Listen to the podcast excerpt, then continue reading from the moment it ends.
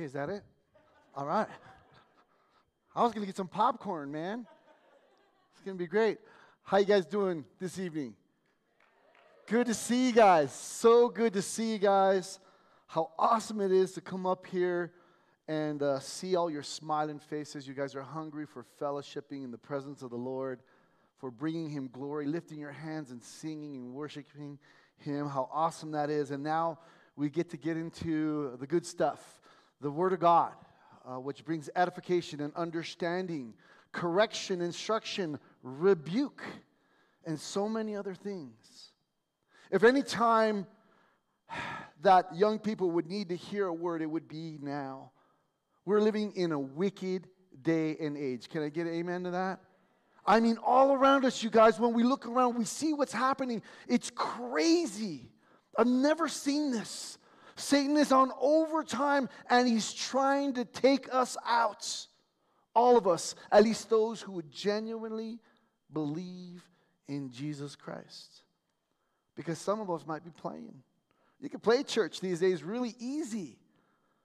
And so I pray that tonight you would be spoken to by this word. This is what the Lord put upon my heart. So if you have a Bible, and I pray that you do, or on your, on your phone, uh, please turn to Luke chapter 9. We're going to look at verses 57 through 62 and a whole bunch of other scriptures. I don't know if you heard me teach before, but I go through like a lot of scriptures. So if you do want the notes after the fact, you could talk with Miss Tina, and uh, she, has a, she has a copy of them. So, however that works. And I think they're recording this also. So, Luke chapter 9, verses 57 through 62, we see this amazing thing taking place. I love reading the Gospels, I love reading the words that are in red because that's the word of Jesus Christ. The publishers emphasize that so you know those are his words. Amen? And in this particular place, chapter 9 is so powerful, but I cannot go through the whole chapter. I would have loved to have, have but I'm using this topic and I'll mention to you in a second. I wanted to read this passage first. As Jesus is doing about his ministry, he says in verse 57 Now it happened as they journeyed on the road that someone said to him, Lord, I will follow you wherever you go. And Jesus said to him, Foxes have holes and birds of the air have nests, but the Son of Man has nowhere to lay his head. Verse 59 Then he said to another, he turned to him and said, Follow me. But he said, Lord, let me first go and bury my father. And Jesus answered straight up again to him. He says, Let the dead bury their own dead, but you go and preach the kingdom of God. And yet another, verse 61, said, Lord, I will follow you, but first let me go and bid them farewell who are at my house interesting. I'm going to stop right there. Because as Jesus is going about his ministry, people either wanted to follow him or they were invited by him, and yet some even de- desired to come on their own terms. Much like what I see today with Christendom. People who come to church, people say, you know, I want Jesus. I, I want to come to church for whatever reason. There's always different motivations. I could never know what's in your heart, only the Lord knows. And as we see this take place right here, we see the first person who says, Man, Jesus is awesome. Verse 57 Lord, I'll follow you wherever you go. Did you catch that? And, and, and what does Jesus do? He didn't say anything. He just went straight after him. He said, You know what? Um, foxes have holes, birds of the air have nests, but you know what? The Son of Man, I don't have anything. Which, which is, what is, is he trying to communicate? That it's going to be uncomfortable when you follow the Lord. The conditions are not going to be comfortable. And I think when we say, I want to follow Jesus, we want this nice, pretty little, great, you know, environment all the time. And oh, there's no suffering and there's no cost. This person said he was willing, but Jesus said, Yeah, okay, let's go on to the next guy. He invites the next guy, right? But what does he answer in verse 59? Lord, let me first go and bury my father. Sounds very noble. But his dad was still alive. He has to die first before he could go and bury him. It was an excuse. You see what's happening here? It was an excuse. And then the third one in verse 61 Lord, I will follow you. He said he would follow you. He made an excuse, but I will follow you. But first, let me, let me first go and bid them farewell at my house. Sounds noble. The problem with, with that is the conjunction word but. I will, but I, I'm going to kind of put a condition on it. And that's what we see here excuses and conditions. Their responses reveal that they were opposed actually to following him wholeheartedly. I want to do it on my terms. Jesus is a master at the way he speaks and the way that he calls us out. And on his terms, he says, You know what? Follow me. Earlier, look at chapter 9, verse 23. I want to read these three verses. Check it out what Jesus says. He demanded that one deny himself to follow him. It says, Then he said to them all, If anyone desires to come after me, let him deny himself and take up his cross and follow me. For whoever desires to save his life will lose it, but whoever loses his life for my sake will save it. For what profit is it to a man? if he gains the whole world and is himself destroyed or lost. These are some powerful words that are Jesus uh, saying. I got one more. Turn to Luke chapter 14. Luke chapter 14, Jesus requires, interestingly enough, this stumbles a lot of people, that one hate his own life. In Luke 14, uh, verse uh, 26. I went a little too far here. Let me read it. Uh, he says, If anyone comes to me, like these guys were coming to Jesus and saying, I will follow you, I'll do this, right? And does not hate his father and mother, wife and children, brothers and sisters, yes, and his own life also, he cannot be my disciple. And whoever does not bear his cross can uh, cross and come after me cannot be my disciple. I'll just stop right there. Uh, but I want to mention verses 28 on down, he goes on to use these comparisons of a king who's going to go to war. Well, he has to first consider do I have enough resources? You know, if I'm going to build a house, do I have the right resource to finish? Or people are going to say, he couldn't even finish. Why do I point this out in my introduction? Because we need to count the cost if we say that we want to follow Jesus. Do you know that there's a cost? Did we think that when we say, I believe in Jesus and I get to go to heaven, I could just kind of do whatever I want? Or are you truly a disciple of Jesus? Because when you really get it, young people, when you really get that it's about pleasing Him and just loving Him, it's simple, even though it can be crazy hard. And yet, so many times when we say, oh, yeah, I believe in Jesus, but we kind of kind of do the whole pseudo Jesus thing and we do it on our terms, you can tell if you're a real believer. Flags go up in the things they say, in the things they do, in the fruit that comes from their life. Is it good fruit or is it bad fruit? That's right. And so we have to ask ourselves, we, are we considering the cost? This has become especially hard for young Christians today. We're living in a culture that applauds putting self first and looking out for the number one. Who is that? Ourselves. Me, myself, and I, right? Sad. Too many Christians who once held uh, fast to biblical truth are now gazing upon the attractive world that is just alluring, shiny. Ooh, I kind of want that. I'm a Christian, but it's okay. Let me just say this, guys. We're supposed to be Christians first before whatever race we are, before whatever monetary uh, or, or uh, employment status that we might have. We are Christians first if we're truly believers in Christ. That's kind of, man, Pastor Mark, you're coming, coming out like boom, boom, boom. The word kind of does that. you know, I, I, try to teach this to the ushers. I, I oversee the ushers and the greeters, and sometimes people come in with attitudes and what have you. I told my ushers, just love them and smile, you know, because it's the gospel that should offend, not you. You just smile at them. Hey, God bless you. How you doing? And they're like, what idiots these people are. You know, sometimes people come in like that. Just smile, love them. They might get saved because they got offended at the gospel. Hallelujah. The gospel offends. If you think about that passage, what did it say? If you don't hate your mother, father, brothers, sisters, and your own life also? I actually remember when I first got saved, um, this one dude, good looking guy, man, he, you know, all the girls used to love him and everything. And, and I got saved and he found out. So he was like, oh, cool. And then when he came to this passage, he was like, what do you mean hate your mom? I love my mom. I'm like, too cool. I love your mom too. She's kind, whatever. But, but you have to understand this. It's saying when it comes to comparing the gospel and love for Jesus Christ, the love that you have for any other thing should almost be considered hate in a sense because God should be first. A consideration. But sometimes people can't get over it, they get stumbled by things. It's crazy. But I pray that you, young people, are here tonight because you want to grow, you want to know what the Lord has for you, especially in these dark times, which I believe are the last times, and the Lord is coming back. Can I get an amen to that?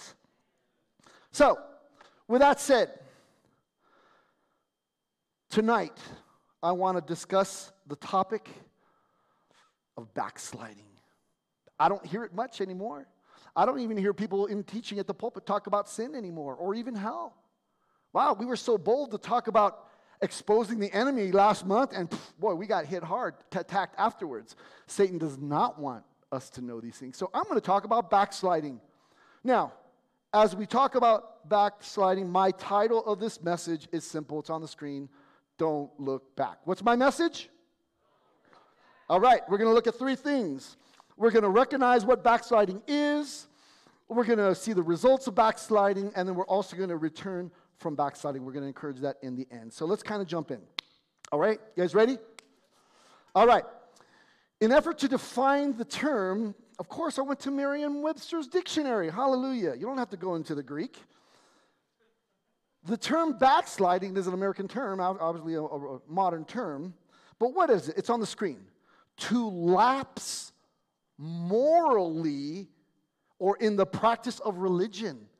Wow, to lapse morally. You know that we all have this moral code, this meter in our heart, that the world is trying to say, no, you know what? You don't need that meter. You don't need to have that conscience.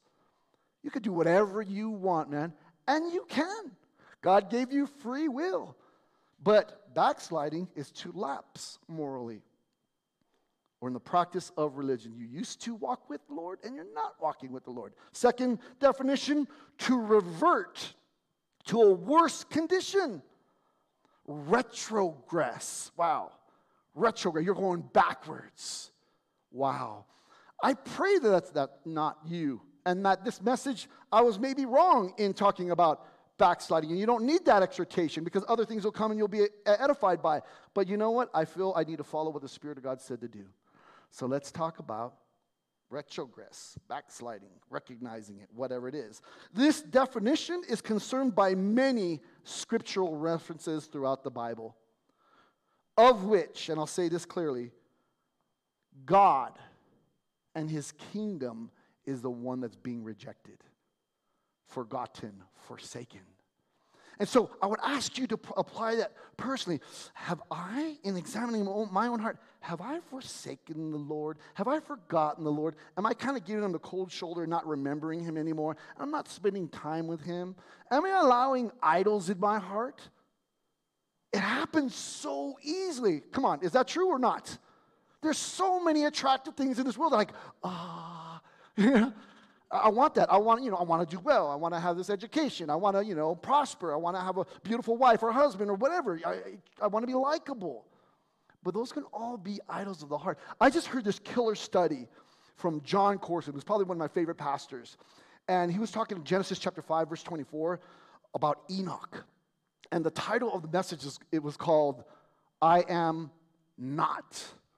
I love those kinds of messages, especially the way he speaks about them, because it says Enoch walked with God and was not, for God took him after 365 years of living. He was walking so close with the Lord that the Lord said, You know what? You're a little closer over. Come on home. He was translated into heaven, which is a type of the church. If I can emphasize a little bit of that message, in, in Exodus chapter 3, when Moses sees God on the mountain, do you guys know the story? When he goes up, he sees a firing bush, he's like, What is this? I gotta go check it out. And he goes, and God calls him. And when he says, You're the deliverer, I'm to send you to my people, what does Moses say? He says, Who shall I tell him sent me? And he says that wonderful phrase, I am sent you. That, that gives me chills. I don't even have hair on my arms because I'm Filipino, but it, gives, it makes them feel like they're going up, you know? I am the God who sent you. And yet, when I go back to think about what happened with Enoch, he walked with God and he loved God. He was just pleasing to God. He says he walked with God and he was not, for God took him. That's kind of a cool thing. Let's fast forward real quick to the New Testament. John the Baptist dude, you know who that is, right? When they asked him, Are you the Messiah, the coming one, or do we look for another? And you know what he said? I am not. I'm not the Messiah, even though I'm doing these great things. And that's a person who is denying self, taking up their cross in a sense, and saying, you know what, it is about him. And so I believe when it goes back to Genesis, talking about the lifestyle of Enoch, who's also mentioned in the book of Jude, it says that he was pleasing to the Lord and the Lord took him. That's cool. Because what should be our desire, folks? What should it be? I think we're so caught up in the education or the relationship or the money or whatever that, you know what, or, or even doing great works for God. Stop it. Just delight in God. That's the best thing you could do. Stop being so hard on you, on yourself. You're beating yourselves up, and you're like, oh, oh, it's almost like what religion does. In Catholicism, they would go up the stairs, they would crawl, they would carry a cross, they would beat themselves to make themselves their penance towards God. I love God. Okay, that's cool, but God doesn't need that. He wants your heart. In Spanish, I always like to say it your corazon, man. That's what He wants. He doesn't want anything else but your heart first, because when He has your heart, He has you. And that's cool. Doesn't He deserve that? I think we need to clap for that. I think that's a powerful truth. But here's the problem we hold back our heart. We don't want to give all of our heart. Well, I'm going to give them like maybe 94%, but that other stuff, just in case maybe there's something else that might be the brain and I just don't know, oh, that's Satan. He's messing with you. Don't let him do that. Don't look back, people. Don't reject God. Now, I want to say this. It is worth noting that before a person can backslide, he has to have previously confessed Jesus Christ as Lord. Has everybody done that here? I hope so. If you have never asked Jesus Christ to come into your heart, to forgive you of your sins, to write your name in the Lamb's Book of Life so that you can spend eternity with Him, turning from your life, then maybe tonight's the night. He loves you and He wants to do great things in your life, but you got to invite Him in. He's a perfect gentleman. He's not going to force Himself on you. In fact, he already died for you. I think that says enough. Amen? Hallelujah. And so we have to have confessed the Lord before, but, but I think maybe here in this room, because some of you I, I, I do know, some of you might have been raised in a Christian home. Good parents taught you about the word. Amen. Some of you maybe attended youth group. I understand that. Cool. You had a good hyper youth pastor. Hallelujah. Some of you maybe have different circumstances. You used to enjoy Jesus, but maybe now you're bored with him. Because I've always been around the church, and yeah, it's just his church. Are you bored with Jesus? I hope not. If so, and you know that, then that's something you need to confess tonight if you want to get in that right relationship with him. Just confess it, man. Confess it. How about this? Maybe you, you crowded the things of the Lord out because your desire for pleasure or your affections. Wow. Your own affections can bring you down. Second Corinthians chapter 6 verse 12 for those of you who are taking notes. We're not going there, but write it down and look it up. So we have to recognize what backsliding is. I got a few more things here. Let's, let's talk about this. Backsliding is simply turning from God, right? So when you turn from God, do you know that scripture says that backsliding makes God angry? It makes God angry. You make God angry when you backslide, when you turn away from Him. Why? Let me emphasize this. You want to know why it makes God angry? Because He's jealous for you. He made you. He wants to hang out with you like all the time. And when you say, No, I want to go over here and do these things that are wicked and dark, that hurts him. Let me try to give you a simple example. Have you ever like said, "Oh man, I want to get my friend or somebody a present. I'm going to get the best thing." And I went searching around the mall, whatever it is, and I got the best thing. I know they're going to love it, and I wrapped it in the best, you know, package. And I'm like, "Cool, man!" And I, when, it's at their party, you go and you give it to them. You go, "Here, here, here," and they're like, "Oh, cool, awesome." Next, you know, and they're not appreciating what you did. That's kind of how it is in a sense. God made us. He gave us everything, and yet He reveals Himself to us, but we want to worship like wood and metal and things. Right? That's what we do. We get so distracted. He absolutely loves you and has great things for you. He wants to do it in your life, but we turn from Him. And that hurts His heart. It makes him angry. I would be angry too. I would be very angry. But look at what the Bible says in 1 Kings 11 9, just so that you know that I'm giving you scriptural references. It happened to King Solomon, who was supposedly the wisest man in the world. It says this So the Lord came, uh, became angry with Solomon. Why? Because his heart had turned from the Lord God of Israel, who appeared twice to him. Okay, I just have to say that last part there. Solomon had an opportunity to meet with God twice. Whoa, he was the wisest man ever, the richest man ever. He had a great kingdom. And yet he still blew it. Why wouldn't God be angry? I gave you everything, and look at how you treat me. Wow. He turned. I'm thankful for the book of Ecclesiastes because after Solomon goes through his foolishness of, if I could just simply say, having 700 wives and 300 concubines, this is not wise for the, being the wisest man in the world. I'm telling you, it's not, okay? And so, as he goes through all these uh, 12 chapters of the book of Ecclesiastes, he comes to his conclusion. How many guys have ever read Ecclesiastes? Do you know the conclusion? Isn't it awesome? For those of you who don't know, well, I'm not going to tell you because you have to read it on your own. I'm kidding. I'll tell you. I'll tell you. You know what he says? He says, here's the conclusion of the matter. Because there's folly and everything is vanity, grasping for the wind. And He says, that's life. He says, here's the conclusion fear God and keep his commandments because he's going to bring everything into judgment. Whoa. The crazy thing is, we think, oh, no, I have to be careful because he's going to zap me. no, God's not like that. That's not God. In fact, we've already been judged if we've believed in Jesus Christ. And we say, Forgive me of my sin. We are saying, I am a sinner. So we are now coming clean. Maybe, though, some of us have drifted a little bit. You're a believer in Jesus Christ, but maybe you're doing some things that are not pleasing to the Lord. Maybe you need to confess that tonight. Maybe you've backslidden just a little bit in your heart. You need to come clean. It's so awesome. As a matter of fact, I'm sorry, Kevin, I was going to tell you earlier, maybe we could take communion tonight. That would actually be a great thing because that's what this is all about coming back to the Lord. Don't look back, come to the Lord. How important that is. So, backsliding is simply turning from God. Let me talk about the second one here. Backsliding is leaving your first love. You guys know the passage in Revelation chapter 2, verse 1, and 1 through 4? I'll just say to you what it says. It says, I have this against you.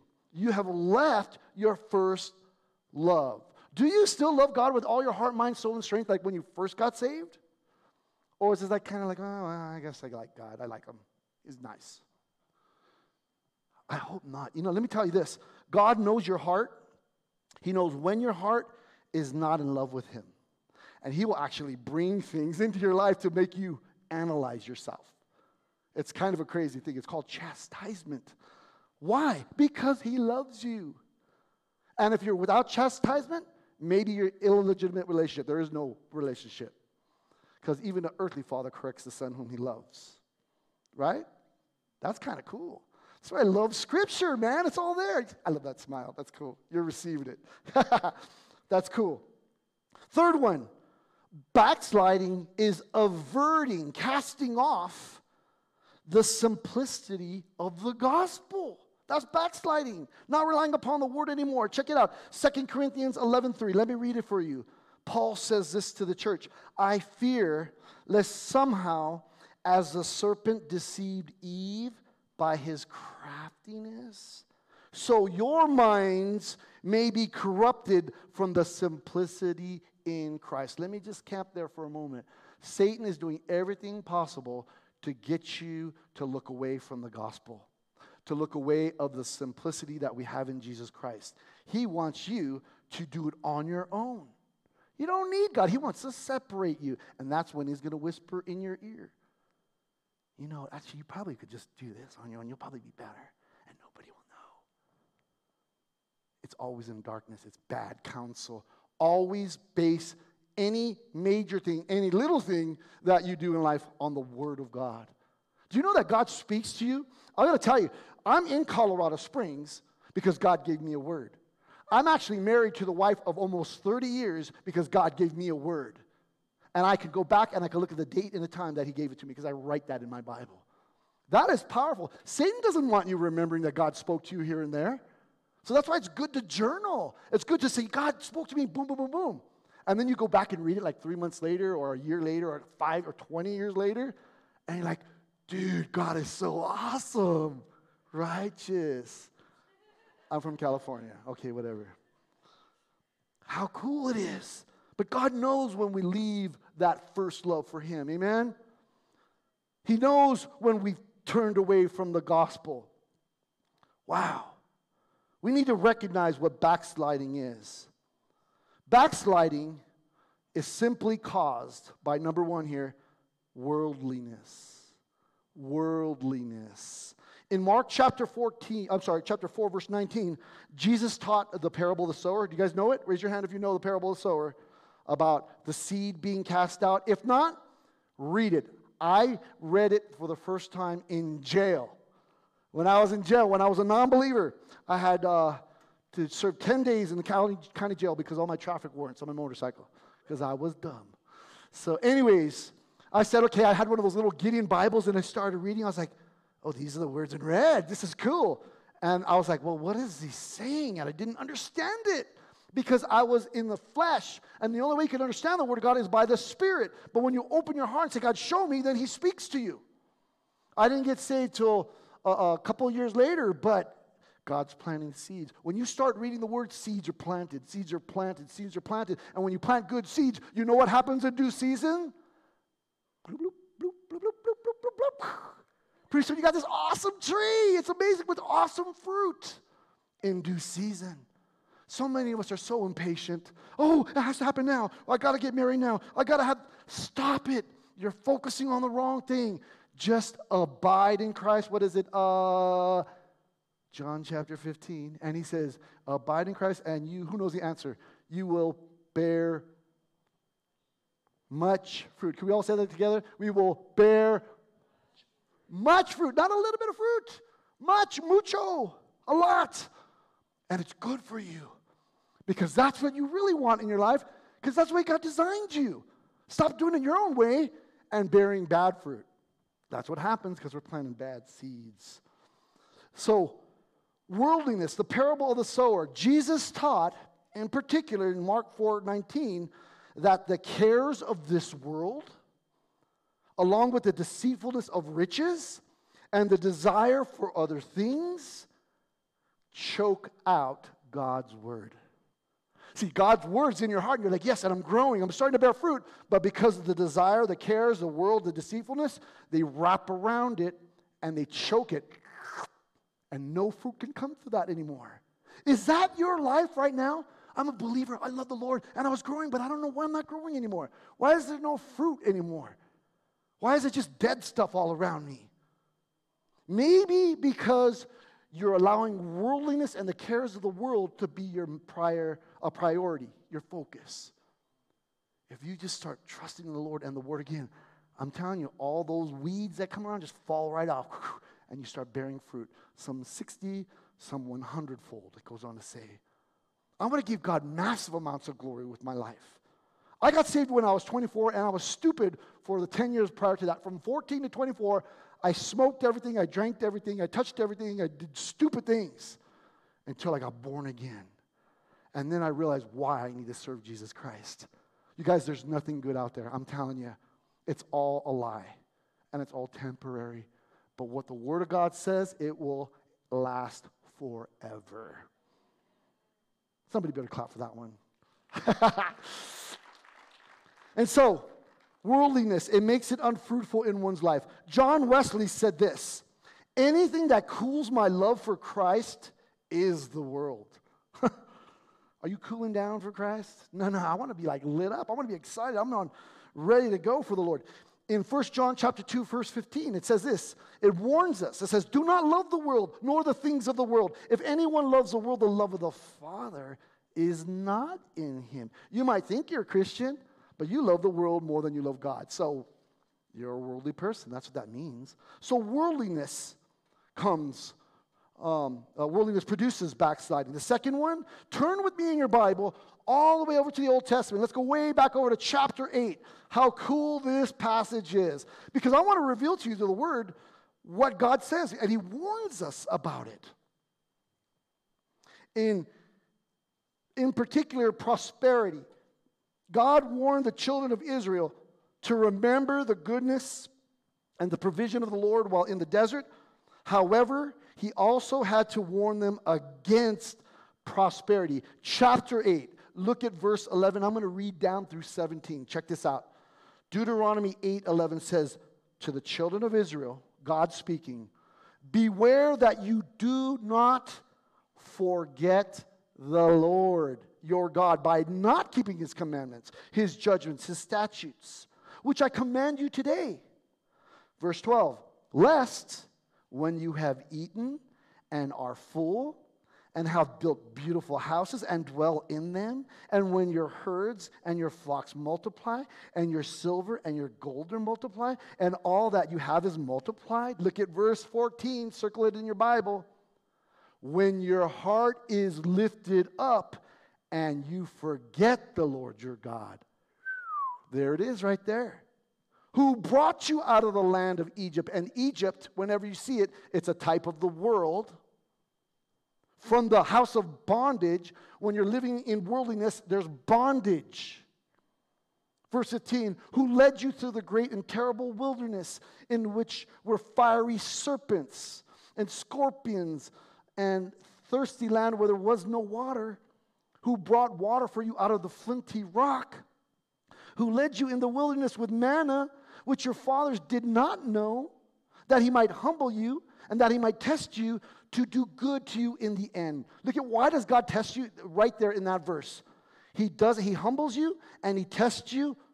Look at his intention to do good to you. To see if your heart so that you can see your own heart.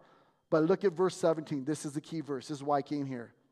After all this that I blessed you and I'm trying to help you, then you say in your heart, my power and the might of my hand have gained me this wealth. Stop right there. There it is again.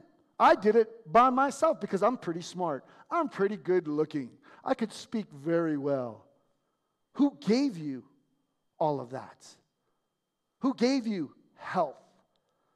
The Lord gave it to you. But yet we turn around and say, I did it all. That's backsliding in the heart because of prosperity. Wow. You said in your heart, My power and the might of my hand have gained me this wealth. This is dangerous, people. So dangerous. Look at verse 19.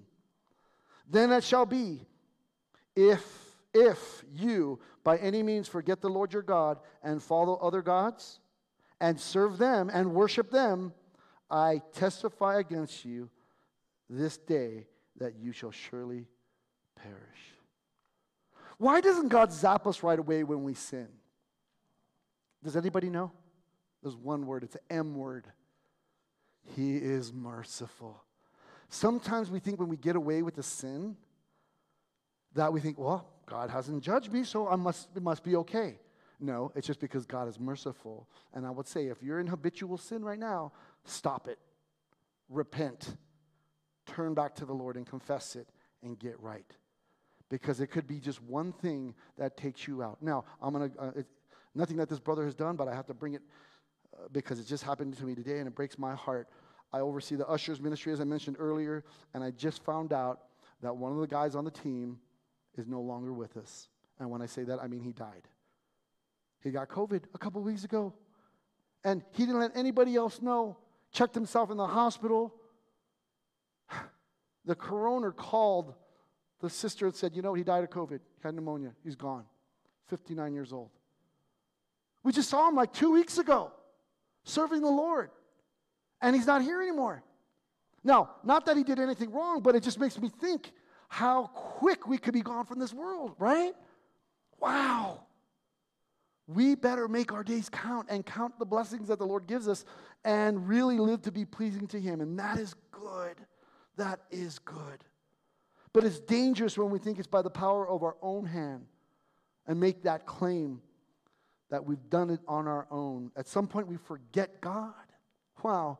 We tend to marvel at the works of our own hands, and we are less enamored with the God of wonders. Why are we not wondering at God anymore? It's because maybe we're backslidden in heart. Wow. The last one in this point, which I'm going very slow, but I'm just going to run with it. I don't think I ever finished, right, Tina? I just, yeah. That was only like one page. So the last thing, backsliding actually causes blindness. Second Peter chapter 1 verse 9 says this. For he who lacks growing in godly virtues and stuff, it says he's short sighted even to blindness and has forgotten that he was cleansed from his old sins. We need to, um, actually, when we do this and we're blind, we repeat our old sins. We go back to the things that we said, Lord, take them away from me. Maybe you were a pothead before and you like want to start smoking weed again, drinking. Maybe you're into pornography or whatever it is. And then you go back to it again. Oh, well, you know, you think, oh, I got this. You know, nobody knows. God knows. And if that's the case, confess that. Come back to the Lord. Some Christians are not even sure what they believe anymore. I found this stupid little story, but I'm going to throw it out there. Blindly following church. We could be coming to church and not even know why we're coming to church. An ignorant man was examined on the subject of his faith as follows What do you believe? I believe what the church believes. What then does the church believe? The church believes what I believe. Tell me then, I pray, you, what it is which you and the church both believe. Why, truly, sir, the church and I both believe the same thing. And it keeps on going over and over. This is what happens when we forget the Word of God and His righteous standards. We become fools and we can't even answer simple questions. So I would say this What do you believe? Do you study the word and know what scripture says? Or do you say, well, I kind of believe it because Pastor Mark said it? Or that person says it? Really? How do you know that person is of the Lord? What, is, what if he's a deceiver? You have to be in the word, young people. You guys are the next generation. Should the Lord tarry, I believe he's coming back by next summer. That's just my thought, okay? So be ready, rapture, okay? But should he tarry because he's a merciful God, do you know the Word of God? You guys are the next generation. You guys are the bearers of the gospel. Will you go? Or is your life all about you and what I can get? I, and I pray that you take that in an encouraging way, you guys. Because it seems like, you know what? Those who say that they're believers are they're falling like flies. Satan is coming after you guys. We see it all over the place. Afghanistan, we're not getting the right reports from the TV. I heard inside reports of things, thousands of Afghan Christians being killed, murdered, records of it, bam, bam, bam, bam. Kids saying, I'm not going to deny Jesus. Babies being taken out because they believe in Jesus Christ. And here we are in our prosperous Starbucks world, you know, McDonald's, whatever it is.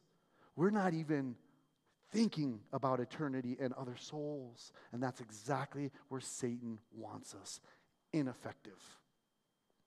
I want to challenge you tonight, you guys. I want to challenge you to live for the Lord. My second point, I'm going to try to go quicker and skip through because I have like seven minutes. The results of backsliding.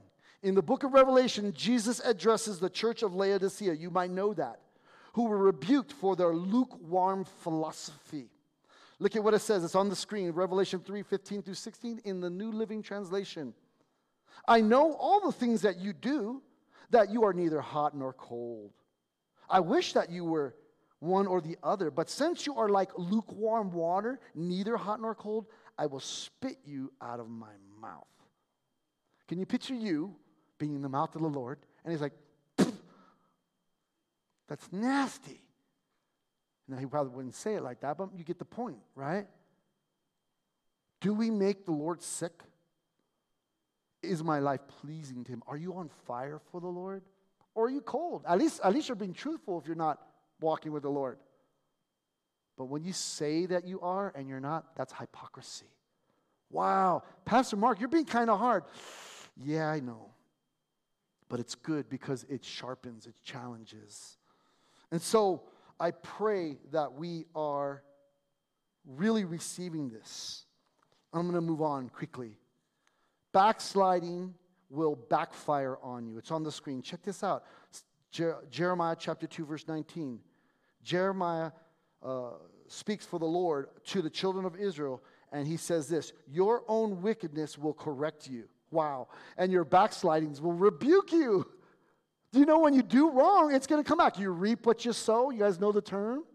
I said it earlier you plant bad seeds, you get bad fruit, right?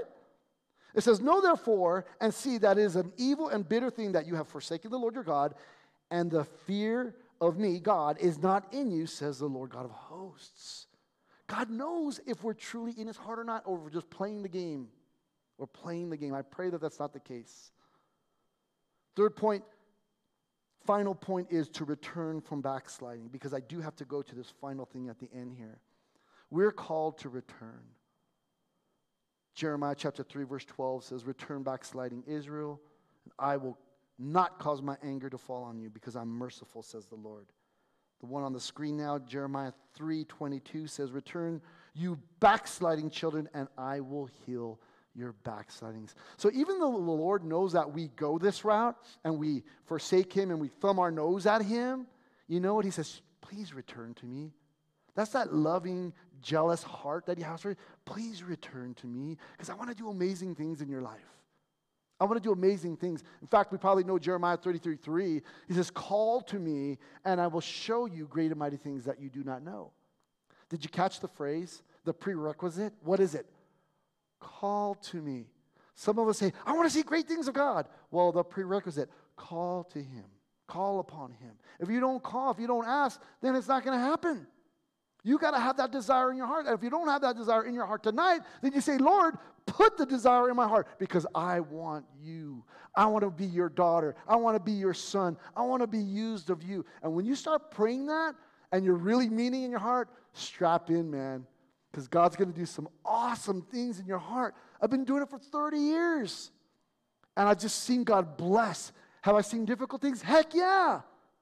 But you know what? The Lord sustained my wife and I and our kids and our cool little dog. God is good. God is good. And so, church, I say this return from backsliding. God will heal. Consideration is needed.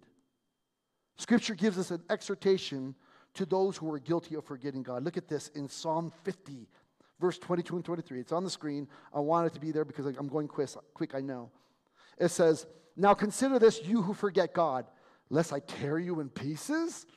That's kind of a scary thought and there be none to deliver.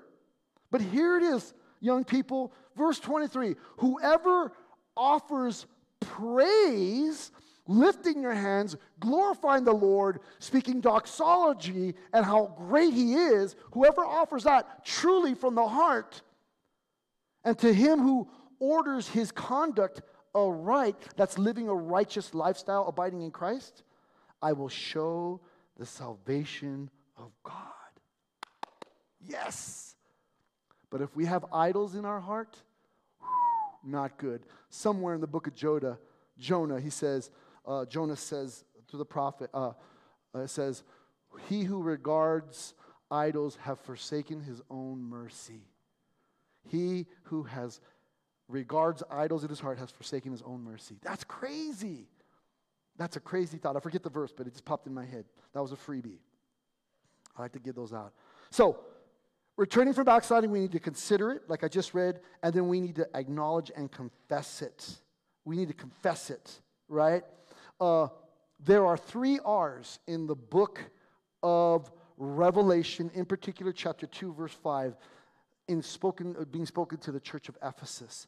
It's on the screen. Look at what he says to do. If you've backslidden, if you've walked away from the Lord, three R's, okay? Here they are. It says, Remember, therefore, from where you have fallen. That's backsliding. Remember that I was there and I'm not there anymore. Go back to there, right? Remember that. He says, Repent that means don't do the thing that you're doing that is opposing what you should be doing. Repent of that. Lord, I don't want to do that anymore. And it's not just because you got busted, it's because I honestly don't want to live that lifestyle. I want to live for the Lord. So that's the second one, right? Uh, that, that's that's uh, repenting. Remember, repent. And the third one is in a different phrase that I put right next to it re- repeat. Do the first works. What you used to do when you were first a believer, continue to do that. This is great for those of you who are married. Some of you guys, I'm sure, are married in here. This is good. Always charm your wife, always serve your husband, and do the first things like when you first met. That's a great thing. Just live that way and watch how prosperous and beneficial it is. But here we're talking about being in the right relationship with the Lord. Cling to God's grace.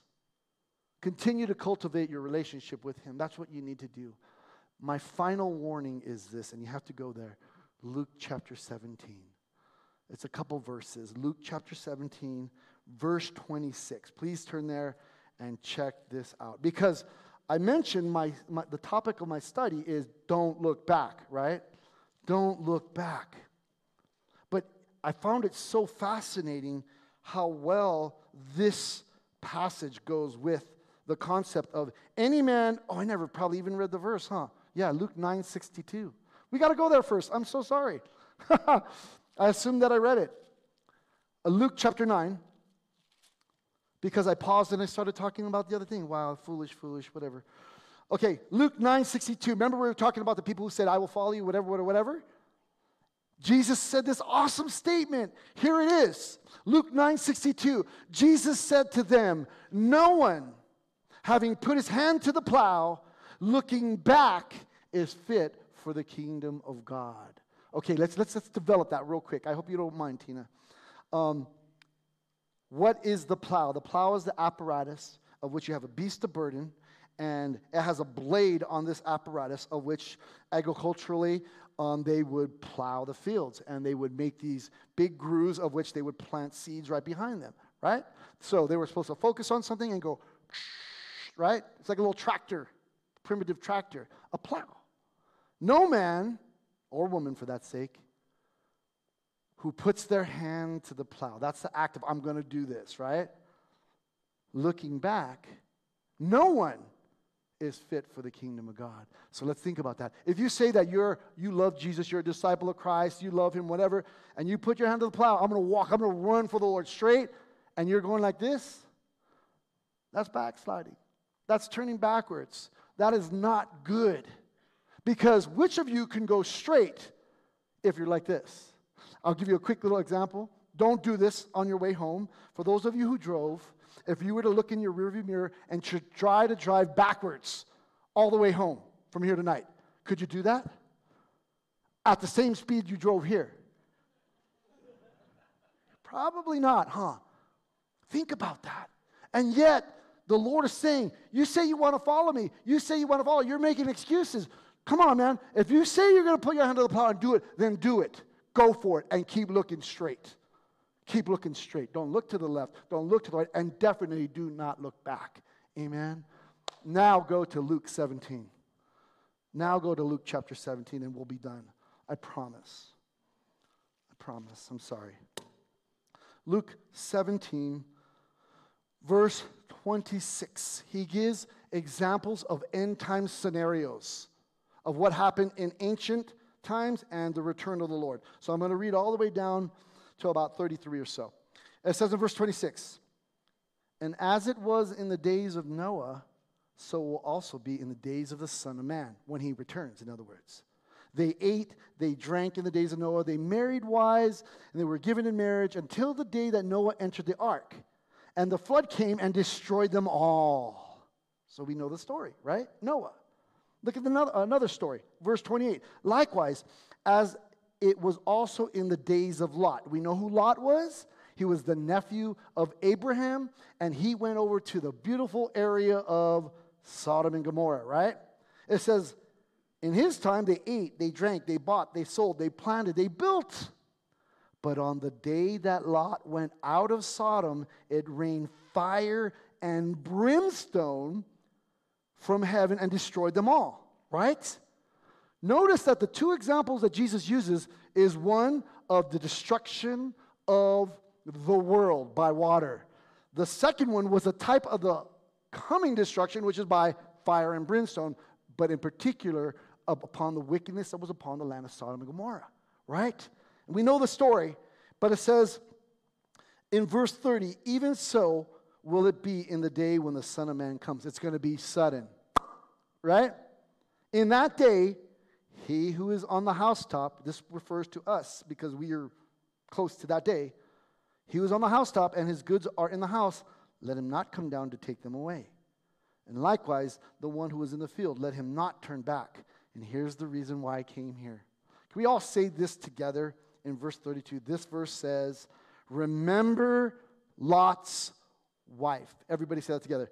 Remember Lot's wife. He's giving this example of destruction and possible future destruction. And then he goes on to say, Remember Lot's wife. Do we know the story of Lot's wife?